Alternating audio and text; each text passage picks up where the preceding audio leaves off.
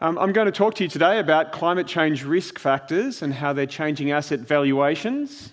I was going to ask the audience, you and people in their, um, their homes, who believes in climate change, but I'm not. Don't put up your hands because, in the context of this question, it doesn't actually matter. Climate change is happening and it is affecting asset valuations. So, I've been working in this, uh, in this area for more than a decade, and before I was doing this, I was in sell side research. You could almost say I was on the dark side of finance, but uh, I was as a quantitative analyst. So I feel that the, uh, the angle that I bring to you today is very relevant because I'm looking at it through your lens, through the investor lens. Let's jump straight into it. Because the first thing I want to say is we're here to talk about climate change. And a lot of you might be thinking about climate change and you might automatically just classify that as environmental. Yeah? You think about climate change as an environmental issue and just an environmental issue? Perhaps. What I want to point out is that climate change is, in fact, at the intersection of environmental, social, and governance. So it is affecting all three of those areas. And you can't, well, you're, you're limiting yourself if you're thinking about the issues of climate change as just being focused on one area. And it's a matter of bringing together the factors across issues like net zero, like governance, uh, like just transition, uh, bringing all those together into the same mix when you're analysing individual companies or assessing portfolios. So, when already when you're thinking about those factors like uh, net zero, climate risk, these are already being incorporated into the finance instruments like indices, like ratings. There are already available to you today benchmark pricing on commodities, not just fossil fuels, but also renewable energy, uh, the certificates for voluntary carbon offsetting, net zero or low zero steel, green hydrogen. All of these commodities are already being priced today and available to investors and being looked at and reviewed by investors. If, if, you take, if you already take that as given that there's these factors that are being put into uh, these investment instruments that you're looking at on a daily basis, that's the first argument to start when considering that, asset, that climate change is changing asset valuations. It's already in those benchmarks. What other ways are those uh, factors being brought into consideration when we're looking at investment? So, as well as in instruments like benchmarks and indices, they're being used in portfolios by active managers. The data is available today. So, one of the factors, one of the things that I hear most when I'm speaking to clients is lack of availability of data. And that's no longer the case. More so today, even than it was two years ago. Right? The data for climate risk assessment across uh, f- both the emissions, the transition risk, and physical risk analysis are available across a broad range of asset classes equities, fixed income, real assets, private equity, commercial real estate, infrastructure. All of these asset classes can be assessed through the lens of climate change. More importantly, they can be assessed through the lens of climate change in a standardized way. So, some of the themes that came out of 2021 when we were talking to investors were standardization, transparency, and transition to net zero. These are new factors. Again, I, I, I emphasise back the, the point on Milton Friedman back in 1970. It's only in the last five years that a framework for assessing climate risk has existed to you, for you, as investment managers. TCFD was released in 2017 in June. Before that, there was a lot of effort being put into climate risk, but in various ways. No standardisation of that reporting. Think about terms like net zero. Can you, can you think back and remember the first time that somebody said net zero to you? Did you understand what it meant? Was it in the, was it in the context of climate change? because that as a concept in itself is relatively new. And yet, when you look at the support for net zero and TCFD today, uh, last time I looked over 5,000 organisations supporting net zero, including countries, uh, companies, investors, financial institutions. That's all happened within the space of the last two years. So you might be looking at, at my argument that climate change is affecting asset valuations and think, well, you know, it hasn't hit my radar yet. Well, truth be it, it's only existed in, in terms of finance and analysis in the space of the last couple of years. Think about it from another driver, and so another perspective to support the argument for climate change changing asset valuations. It's in regulation, right? Nowadays, central banks around the world have gathered together to create the organisation, the NGFS, the Network for Greening the Financial System, and they're highlighting that climate change is a material risk. We saw this for the first time with Mark Carney in 2015 as the Governor of the Bank of England come out and, and indicate strongly that climate change was a material risk and needed to be taken into account.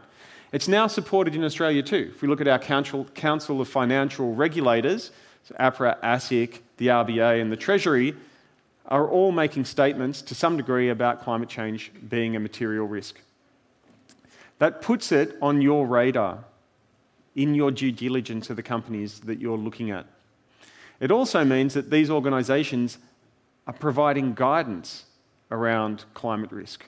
You would have seen the corporate governance guidance from the ASX highlighting that companies should be disclosing uh, climate change or environmental risks where they're material. Uh, likewise, um, we've seen with APRA going out to the banks last year with their climate vulnerability assessment and requiring the large banks to come back and report on their current policies, procedures, and practices around their balance sheet and their credit risk in terms of climate change, both transition risk and physical risk. Those banks are being forced to look at climate change as a factor that's a, a, uh, that to incorporate in their valuation of their investments if they weren't beforehand.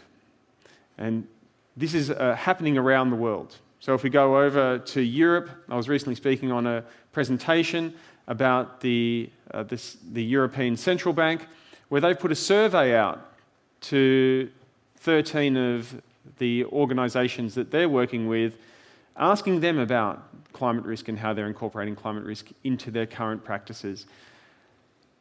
And from that assessment, we found that while many of them would like to, and have plans to do it in 2022, today they're not necessarily doing it. But I want to point out to the number of net zero countries, that means that when Australia trades with these countries, 70% of global GDP has a net zero commitment. They're all going to be looking at the carbon emission content of the imports, so the exports coming out of Australia, the imports coming into those countries, and they're around us.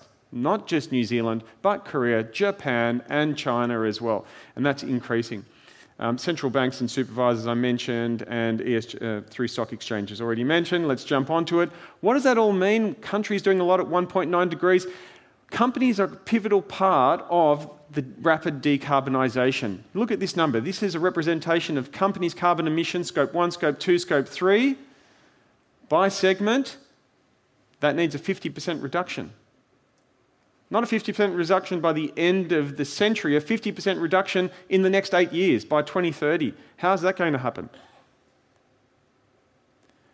We know which companies are on a trajectory to achieve alignment to 2030. That can be assessed. It can be assessed through an assessment of a Paris Agreement uh, review of their carbon emission commitments and their trajectories. At the moment, in Asia Pacific, no segments are aligned to a 1.5 degree. Think back to the slide before. How are we going to achieve that when no, company, no segments at the moment are currently aligned? We can look individually at companies as well as companies by sector, and we can look at what the company's emissions trajectory is and what it looks like in the future. That point that's been circled there represents the point at which we can assess the company's current policies, procedures, targets to achieve alignment to Paris. This is being reviewed and assessed today. This is what's leading to an increased amount of information that can change the valuation of companies. The aspect of greenwashing was brought up on the previous um, presentation. We can review greenwashing through an external assessment of the, uh, the, the characteristics of companies' behaviour, looking at their reporting. And one way to do this is through a framework like the EU taxonomy. The EU taxonomy, taxonomy provides a list of activities, a shopping list of activities, if you like, that are going to be used by financial institutions like banks in order to assess where their investments should be made in order to rapidly decarbonise, the economy. We can also look at companies' behaviours and assess their revenue alignment to EU taxonomy. This is being done today and we're focused here just on climate change mitigation and adaptation because that's where the EU discussion is at. But look further down this list and think about what Milton Friedman was saying in 1970. This list isn't created by providers like us, this list is created by the investment community in Europe, and it's being looked at today around Asia Pacific. I'm currently involved in the Green Financial Industry Task Force in Singapore, where the Monetary Authority of Singapore has put together a group of over 50 uh, people representing organisations to determine if the EU taxonomy works in its current format for Singapore and ASEAN ec- economies and countries and companies, um, or whether it needs to be tailored. Um, we're also founding members of the Australian Sustainable Financial Initiative, another organisation which is looking at uh, taxonomies and the alignment for Australia. These are discussions that are happening today by a broad range of investors across banks, including uh, regulators as observers as well as companies. Climate risk is important and being taken into consideration because climate change affects everyone, everywhere, and everything. Here's a key way to review that through the physical risks that are caused by global warming as carbon emissions are linked, or increasing amounts of carbon emissions linked to global temperatures, we can review through science what the difference is between a 2 degree rise in global temperatures or a 1.5 degree. And that's a lot. We're talking about 10 times more Arctic sea ice free periods at the difference between 1.5 and 2 degrees. We're talking about more intense storms and a greater volume of physical risk events like sea level rise, heat waves, and hurricanes. Asia is highly exposed. This analysis is being brought into uh, investment decisions and, and discussions already. Countries around the world already have taken into account uh, carbon pricing, which is used as a policy tool to change the, the, the valuation of companies and we can identify the risk premium. This is being taken into consideration in indices and used by investors to understand climate risk.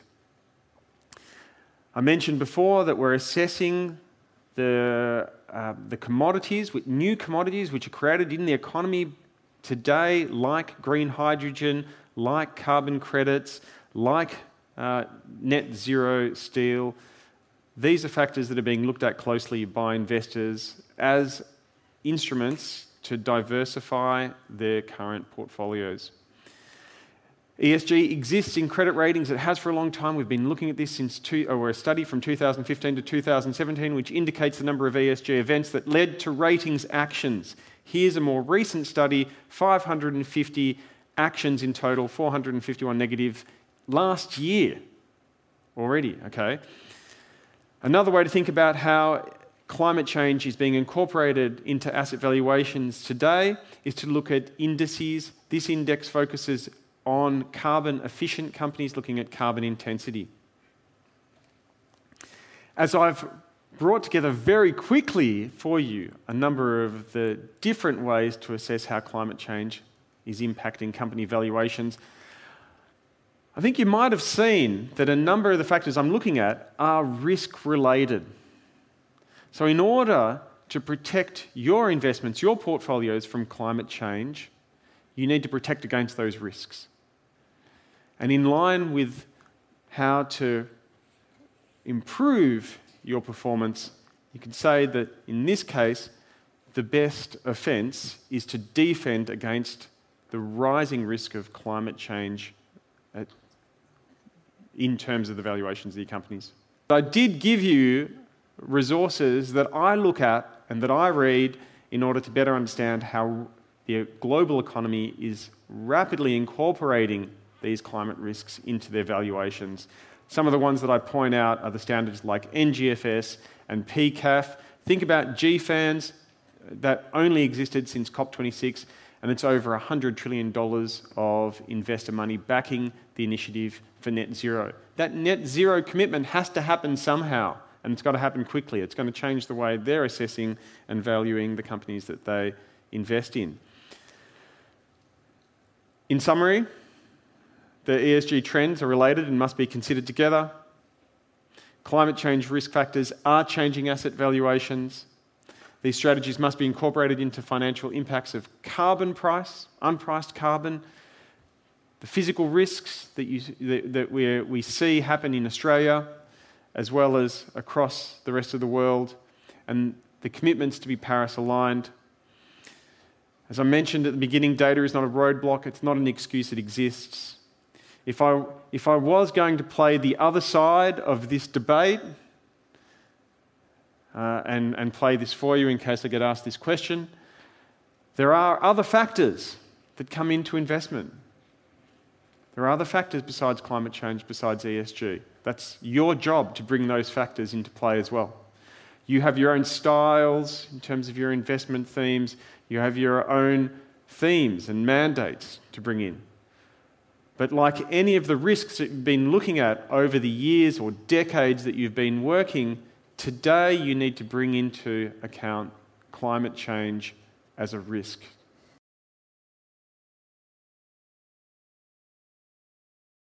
We've got a question that's the one question I'd like to ask you.